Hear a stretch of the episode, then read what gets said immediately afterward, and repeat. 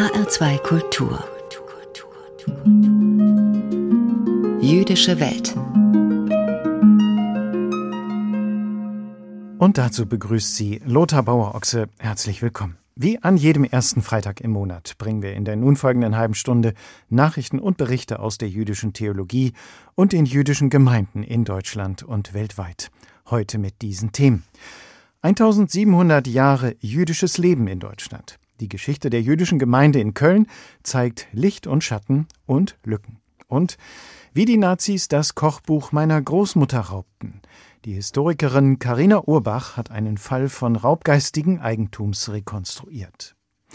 Im zweiten Teil der Sendung, nach den Kurzmeldungen aus der jüdischen Welt, beschäftigt sich Daniel Neumann, der Direktor des Landesverbandes der jüdischen Gemeinden in Hessen, in seiner Ansprache mit dem Beten und der Frage, ob Gebete eigentlich erhört werden. Zu unserem ersten Beitrag. 1700 Jahre jüdisches Leben in Deutschland.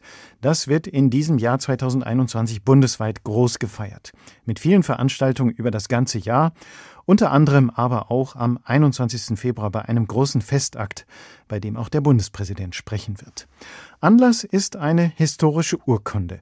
Sie stammt aus Köln aus dem Jahr 321. Und das ist der älteste Hinweis auf jüdisches Leben in Deutschland.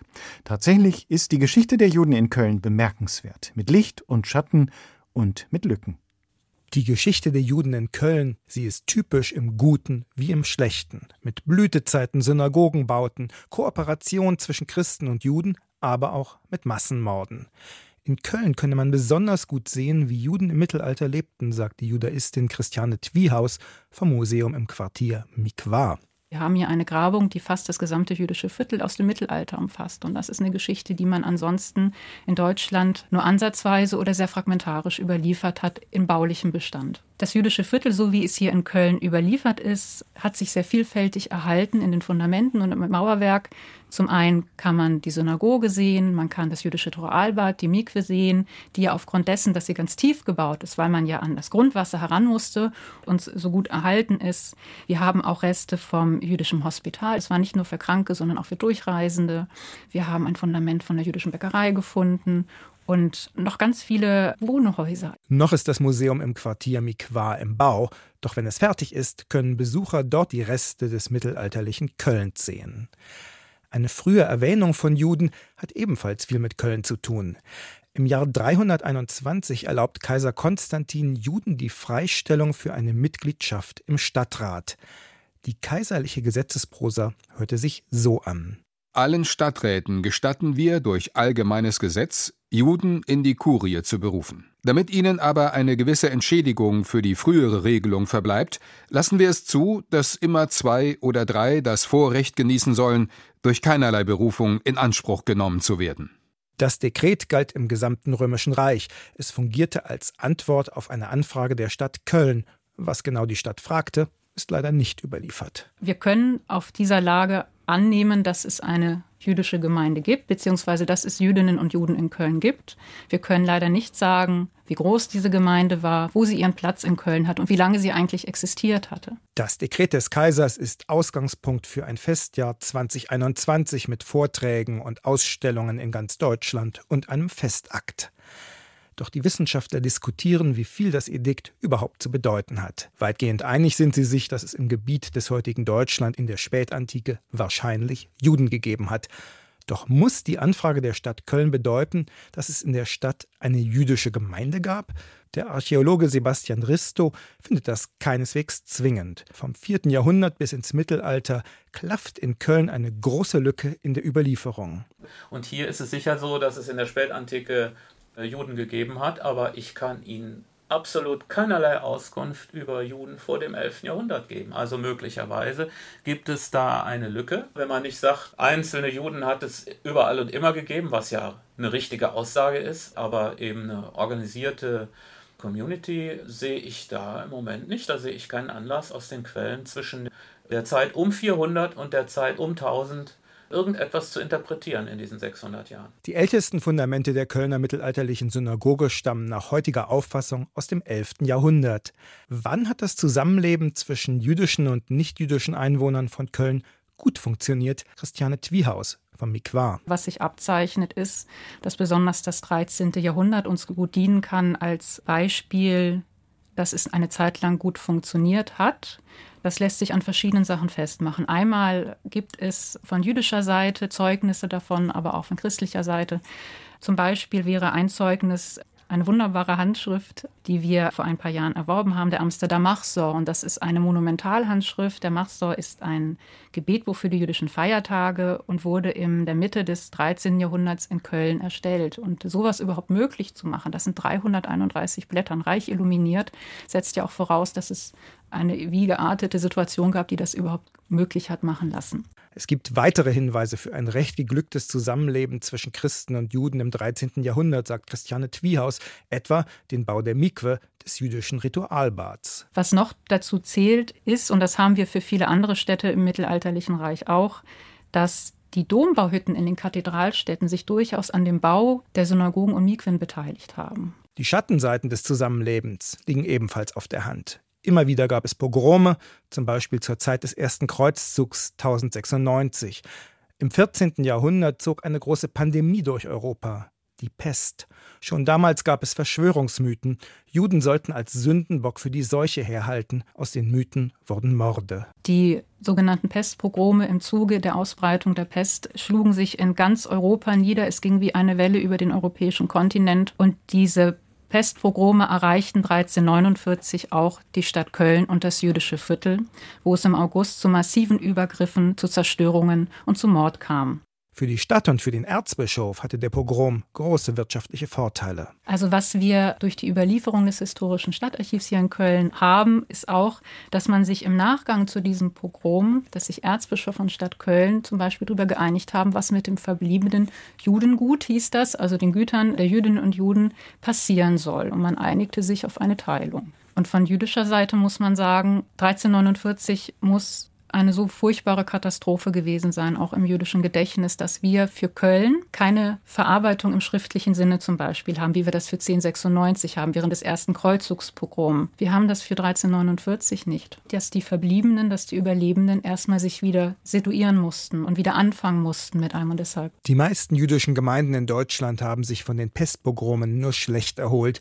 Sie waren deutlich kleiner als vorher oder gaben ganz auf. In Köln gab es noch einige Zeit eine kleinere Gemeinde. 1424 hat die Stadt die Juden ganz ausgewiesen. Erst in der Neuzeit lebten wieder Juden in Köln unter Napoleon. Im 19. Jahrhundert kam es noch einmal zu einer Blüte jüdischen Lebens. Bis zum Novemberpogrom 1938 stand zum Beispiel in der Glockengasse eine Synagoge, die jüdisches Selbstbewusstsein ausstrahlte.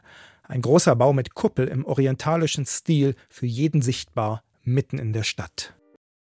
1700 Jahre jüdisches Leben in Deutschland. Die Geschichte der Juden in Köln, deren Existenz in einer Urkunde aus dem Jahr 321 erstmals nachgewiesen ist, zeigt Licht und Schatten und Lücken, wie unser Reporter Gerald Bayroth erfahren hat.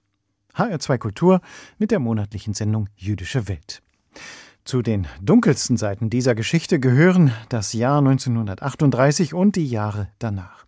In Deutschland, aber auch in Österreich verloren Juden ihre Bürgerrechte, wurden enteignet. In Pogromen wurde ihr Eigentum zerstört.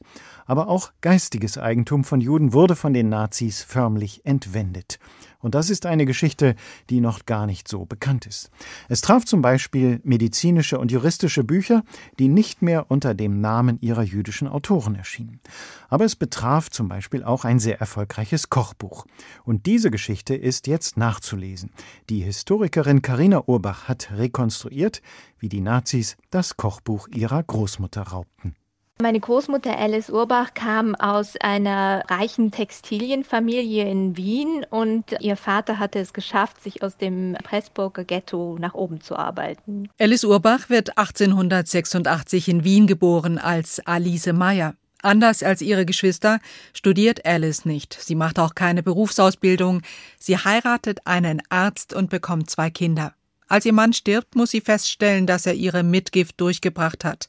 Alice muss Geld verdienen und so gibt sie Kochkurse in der Wiener Goldeckergasse. Für Frauen war das sehr ungewöhnlich, aber nach dem Ersten Weltkrieg gab es so eine Emanzipationswelle und ich war eigentlich aus der Not geboren, weil die meisten Frauen Witwen waren oder mittellos auf der Straße standen.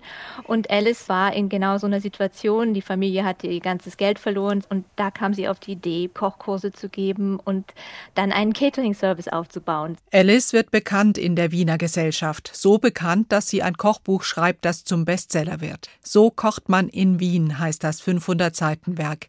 Mit Rezepten wie Omelette Rothschild, Tafelspitz und Marillenknödeln. Bis 1938 erscheinen drei Auflagen. Dann aber ist Alice Urbach als jüdische Autorin unerwünscht. Der Verlag konnte keine jüdischen Bücher mehr auf den Markt bringen und hat dann einfach ihr Buch arisiert und hat einen neuen Autor eingesetzt, einen arischen Mann, der ihr Buch übernahm. Und Alice wurde als Autorin ihres eigenen Werkes gestrichen. Die zwei Söhne von Alice fliehen nach Amerika. Alice überlebt in England. Ihr Buch aber wird weiterverkauft unter dem Namen Rudolf Rösch. Dieser Rudolf Rösch, den habe ich lange gesucht und es ist immer noch nicht ganz klar, wer er eigentlich war. Also der Verlag gab damals an, er wäre ein Mitglied des Reichsnährstandes und ein Wiener Küchenmeister, aber das kann nicht sein. Da habe ich alle Archive abgeklappert. Auch Rezepte, die nach Ansicht der Nazis nicht in die arische Küche passen, werden ersatzlos gestrichen. Das Omelette Rothschild, französische Rezepte, die Jaffa-Torte. Als Alice Urbach in den 50er Jahren nach Wien fährt, sieht sie ihr Kochbuch in den Buchhandlungen, unter anderem Autorennamen. Sie stellt ihren Verleger in München zur Rede. Ja, er hat das sehr genau beschrieben in einer Festschrift von 1974. Er hat gesagt, also sie tauchte da in meinem Büro einfach auf und verlangte das Buch zurück. Und da habe ich ihr erstmal gesagt, dass das vollkommen neu überarbeitet ist. Das ist nicht mehr ihr Buch. Und sie zog dann mit Entrüstung ab. Das hat sich mittlerweile auch als eine Lügengeschichte herausgestellt, denn der Reinhardt Verlag hat mir jetzt 18 Briefe gegeben, die ein vollkommen anderes Bild zeigen. Also, dass es zu keinem dieser Treffen kam, sondern dass Alice Alice wahnsinnig höflich in diesen Briefen immer darum bittet, ob sie denn nicht wieder bitte als Autorin eingesetzt werden kann. Also diese Briefe sind herzzerreißend und die werde ich jetzt auch in die neue Auflage des Buches einbauen. Das Buch Alice, wie die Nazis das Kochbuch meiner Großmutter raubten, ist mittlerweile in mehreren Sprachen erschienen. Der Historikerin Karina Urbach ist damit gelungen, worauf Alice Urbach bis zu ihrem Tod 1983 vergeblich gehofft hatte. Der Münchner Reinhardt Verlag hat So kocht man in Wien neu aufgelegt unter dem Namen Alice Urbach. Das hat mich wahnsinnig gefreut, mich und meine Cousine. Wir sind die beiden Erben sozusagen von Alice und wir haben ja von Anfang an gesagt, wir wollen kein Geld, aber wir wollen einfach, dass Alice wieder zur Autorin ihres eigenen Buches wird. Und deswegen bin ich der neuen Geschäftsführung des Verlags auch sehr dankbar, denn sie hat sich sehr, sehr anständig verhalten. Die Historikerin Karina Urbach. Sie hat die Geschichte ihrer Großmutter Alice Urbach rekonstruiert. Deren erfolgreiches Kochbuch durfte nach 1938 nicht mehr unter ihrem Namen erscheinen. Die Nazis erfanden stattdessen einen arischen Autor. Die Geschichte ist nachzulesen in dem neuen Buch, das Buch Alice, wie die Nazis das Kochbuch meiner Großmutter raubten, aus dem Verlag Propylen. Unsere Autorin Silke Fries hat mit Karina Urbach gesprochen. HR2 Kultur.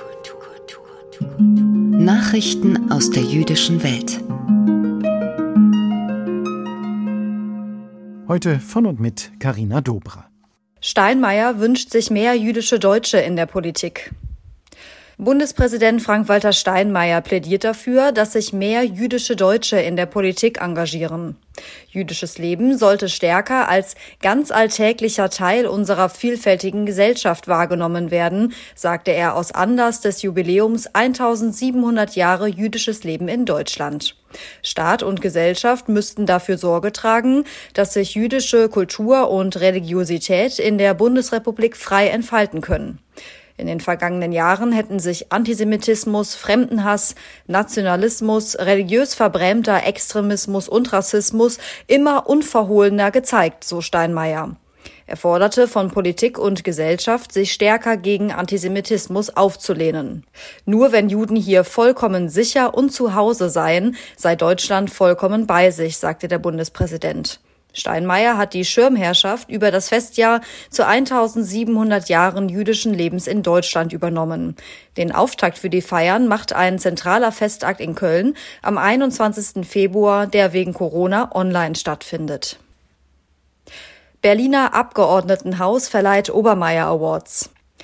Das alternative Kultur- und Bildungszentrum Sächsische Schweiz in Pirna und das Erich-Zeigner-Haus in Leipzig sind in Berlin mit dem US-amerikanischen Obermeier Award ausgezeichnet worden. Weitere Preise der Obermeier Foundation gingen an die freiberufliche Pädagogin Elisabeth Kahn, die Stralsunder Cellistin Friederike Fechner, den pensionierten Mannheimer Lehrer und Schulrektor Volker Keller und die Regionalhistorikerin und Lehrerin Marion Lilienthal aus dem hessischen Korbach. Die in Massachusetts ansässige Stiftung ehrt jährlich Personen oder Gruppen, die sich hierzulande in der jüdischen Erinnerungsarbeit engagieren und Rechtsextremismus bekämpfen. Die Auszeichnungen werden seit 21 Jahren traditionell im Berliner Abgeordnetenhaus vor dem Holocaust-Gedenktag am 27. Januar überreicht. Wegen der Corona-Pandemie wurden die Preisträger dieses Jahr per Video zugeschaltet. Jüdische Grabsteine aus dem Mittelalter entdeckt. Beim Abriss einer Mauer am Rand der Mainzer Altstadt sind 18 jüdische Grabsteine aus dem Mittelalter entdeckt worden. Die Mauer an der Rheinstraße sei kurz nach dem antijüdischen Pogrom von 1438 erbaut worden, sagte die Landesarchäologin Marion Witteier. Wahrscheinlich seien dann die Grabsteine vom jüdischen Friedhof entwendet und als Baumaterial zweckentfremdet worden. Die ein bis zwei Meter großen Grabsteine aus Kalkstein sind teilweise mit noch unentzifferten hebräischen Inschriften bedeckt. Wie der rheinland-pfälzische Kulturminister Konrad Wolf erklärte, passen die Funde hervorragend zum rheinland-pfälzischen Welterbeantrag für die sogenannten Schummstädte Speyer, Worms und Mainz. Diese waren im Hochmittelalter Zentren jüdischen Lebens am Rhein. Die UNESCO wird in diesem Sommer über den Antrag entscheiden. Der alte jüdische Friedhof in Mainz am Judensand ist von der Gründung im 11. Jahrhundert bis zum späten 19. Jahrhundert nahezu durchgehend genutzt worden und hat in Anlage und Grabgestaltung stilbildend für das europäische Judentum gewirkt. Auf einem Teil dieses ehemaligen Friedhofs wurde 1926 ein jüdischer Denkmalfriedhof angelegt, auf dem 180 wiederentdeckte Grabsteine aufgestellt wurden. Der Denkmalfriedhof gilt als einzigartig in der jüdischen Welt. Soweit die Nachrichten aus der jüdischen Welt. HR2 Kultur. Jüdische Welt. Ansprache. Im zweiten Teil unserer monatlichen Sendung mit Themen aus dem jüdischen Kultur- und Geistesleben hören Sie nun eine Ansprache von Daniel Neumann, dem Direktor des Landesverbandes der jüdischen Gemeinden in Hessen. Sein Thema ist heute die Bedeutung, die das Gebet im Judentum hat. Kennen Sie den? Ein amerikanischer Reporter fliegt nach Israel, um einen Juden zu interviewen, der seit 60 Jahren jeden Tag an der Jerusalemer Klagemauer betet. Als er den alten Juden schließlich trifft, fragt er ihn fasziniert, wie es sich anfühlt, seit so vielen Jahrzehnten täglich an der Klagemauer zu beten, woraufhin der Jude antwortet, wie es sich anfühlt? Als würde ich gegen eine Wand reden. Nun ist das zwar nur ein Witz, aber mit den Witzen ist das wie mit den Lügen. Gelegentlich steckt ein Quäntchen Wahrheit drin. Das behauptet jedenfalls Konfuzius. Jedenfalls deutet dieser Witz auf die schwierige Frage hin, ob Gott unsere Gebete erhört und sie im besten Fall auch beantwortet. Im biblischen Judentum scheint die Sache klar, und ein Blick in die Torah reicht aus, um alle Unklarheiten zu beseitigen. Gott war da, war gegenwärtig, sprach und agierte unmittelbar. Nun ist heute nicht damals. Die Zeiten haben sich geändert und die Umstände auch und nur wenige werden heutzutage zweifelsfrei bezeugen, dass sie eine himmlische Antwort auf ihre Gebete erhalten haben. Was aber heißt das konkret? Antwortet Gott nicht mehr? Oder fehlen uns heute die Antennen, um die Signale zu empfangen? Oder können wir sie nicht mehr deuten? Oder ist es wie mit dem Juden, der seinen Rabbiner fragt, warum der Ewige ihm nicht antworte, obwohl er doch ständig und innig beten würde? Woraufhin sein Rabbiner meint, er antwortet dir jedes Mal, aber die Antwort lautet Nein. Vielleicht liegt das Problem aber auch woanders, Denn indem wir die Frage als solche aufwerfen, gehen wir wie selbstverständlich davon aus, dass Gebete immer auch mit konkreten Wünschen verbunden sind, die erfüllt werden wollen. Man möchte etwas von Gott. Wohlstand, Gesundheit, Schutz, Rettung, einen Lottogewinn oder was auch immer. Das ist im Grunde auch nicht weiter verwunderlich. Schließlich heißt es gemeinhin ja auch Gebet. Man betet oder bittet um etwas. Gebet, beten, bitten. Das eine folgt aus dem anderen. Im Judentum sieht die Sache allerdings anders aus. Dort hat das hebräische Wort, welches gemeinhin für das Beten verwendet wird, überhaupt nichts mit Beten, Bitten oder sonstigem zu tun. Das Wort, das hier gebraucht wird, ist Lehit Palel, und es bedeutet, sich selbst zu prüfen. Es geht bei dem hebräischen Wort für das klassische Beten also gar nicht darum, einen anderen zu einem bestimmten Verhalten zu bewegen, sondern es geht darum, sich selbst in Augenschein zu nehmen und zu prüfen. Das heißt, es geht beim jüdischen Gebet weniger darum, Gott zu ändern, sondern es geht vielmehr darum, sich im Lichte des ewigen Selbst zu ändern.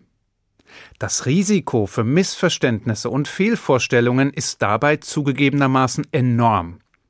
Denn beim Beten ähneln sich nicht nur die Begrifflichkeiten, die in den meisten Sprachen als Beschreibung verwendet werden, sondern auch die jeweiligen Ausdrucksformen. Das heißt, wir verwenden die gleichen Begriffe und meinen unterschiedliches. Oder wir handeln scheinbar gleich, haben allerdings unterschiedliches im Sinn. Und das verwirrt Juden wie Nichtjuden gleichermaßen. Mit einem vergleichbaren Dilemma sah sich das biblische Judentum schon bei den Opferungen konfrontiert. Denn obwohl der sichtbare Ausdruck bei Juden und Nichtjuden ähnlich war, konnten die zugrunde liegenden Konzepte und Ideen kaum unterschiedlicher sein. Will heißen, nahezu alle antiken Kulturen kannten Opferriten. Nahezu alle Völker, Religionen und Kulte opferten ihren Göttern. Sie brachten Speisen, Tiere und sogar Menschen dar und hofften, die Götter dadurch milde zu stimmen, hofften auf Regen, eine gute Ernte, Erfolg im Krieg oder was auch immer. Es ging um eine primitive Form der Bestechung.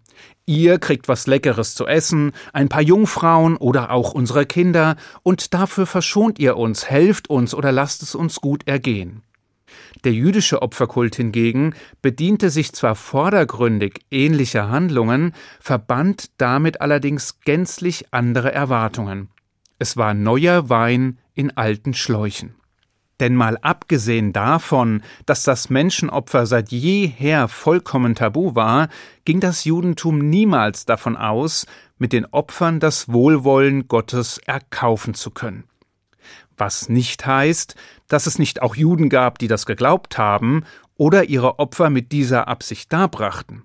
Nur tut das nichts zur Sache, weil es lediglich zeigt, dass Menschen eben Menschen sind, beeinflussbar von der Mehrheitsgesellschaft und durch die Vorstellungen und Bräuche anderer Kulturen. Und es zeigt, dass sie nicht immer so handeln, wie sie es eigentlich sollten oder wie es ihre eigene Religion vorsieht. Jedenfalls war das Opfer kurz gesagt ein Weg, dem Ewigen näher zu kommen, eine Beziehung zu schaffen, was auch hier durch den hebräischen Begriff sonnenklar wird. Opfer heißt in Hebräisch Korban, und das kommt von dem Wort, welches nahe bedeutet. Ähnlich wie auch schon bei dem Gebet ging es bei den Opfern also gar nicht darum, den Ewigen zu einem bestimmten Wohlverhalten zu bewegen. Und es ging auch nicht darum, eine Änderung seiner Entschlüsse herbeizuführen.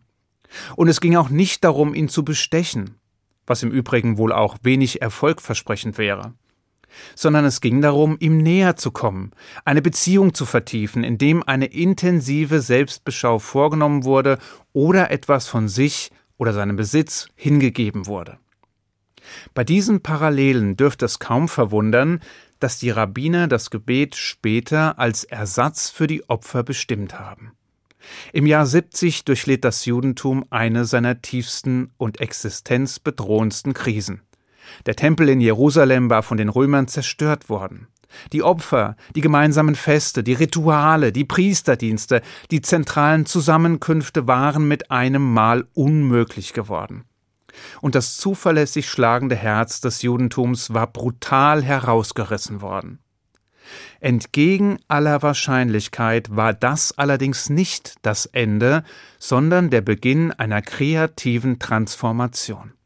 Eines Neubeginns, den die Rabbiner mit Einfallsreichtum, Flexibilität und Mut orchestriert haben. Und in dessen Zug sie festlegten, dass die Opfer in der bisherigen Form zwar unmöglich geworden waren, dass diese aber in einer anderen, veränderten und doch wohlbekannten Form dargebracht werden könnten. In Form von Worten, die unsere Lippen formen. In Form von Gebeten, die wir sprechen. Als Dienst des Herzens.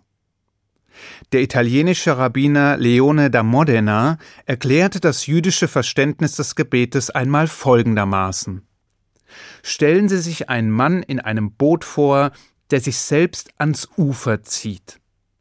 Wenn wir es nicht besser wüssten, könnten wir durchaus glauben, dass der Mann versucht, das Ufer zum Boot zu ziehen. Tatsächlich ist das Ufer natürlich unbeweglich, während es der Mann in dem Boot ist, der sich auf das Ufer zubewegt. Ähnlich ergehe es uns im Gebet. Wir glauben manchmal, dass wir Gott im Gebet an unseren Willen heranführen.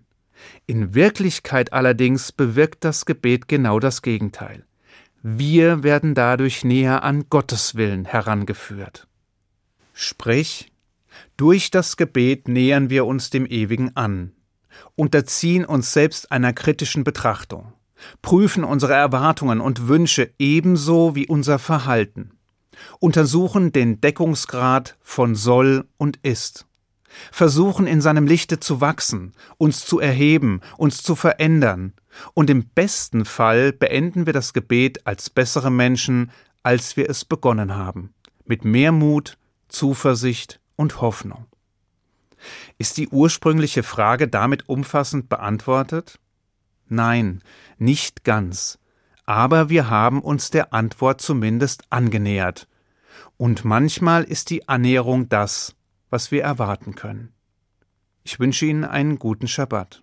Shabbat Shalom. In der Sendung Jüdische Welt in HR2 Kultur hörten Sie eine Ansprache von Daniel Neumann, dem Direktor des Landesverbandes der jüdischen Gemeinden, heute über das Beten und über die Bedeutung von Gebeten für das Judentum. Die Ansprache können Sie noch einmal nachhören. Sie finden den Podcast bei uns im Netz bei hr2.de. Und dort bei den Podcasts, da finden Sie auch die ganze Sendung. Hier in H2 Kultur geht es jetzt gleich weiter mit der Kollegin Tabea Dupré und einer neuen Folge unserer Lesung. Mein Name ist Lothar Bauer-Ochse. Danke für Ihr Interesse. Ich wünsche weiter anregende Radiostunden mit HR2 Kultur.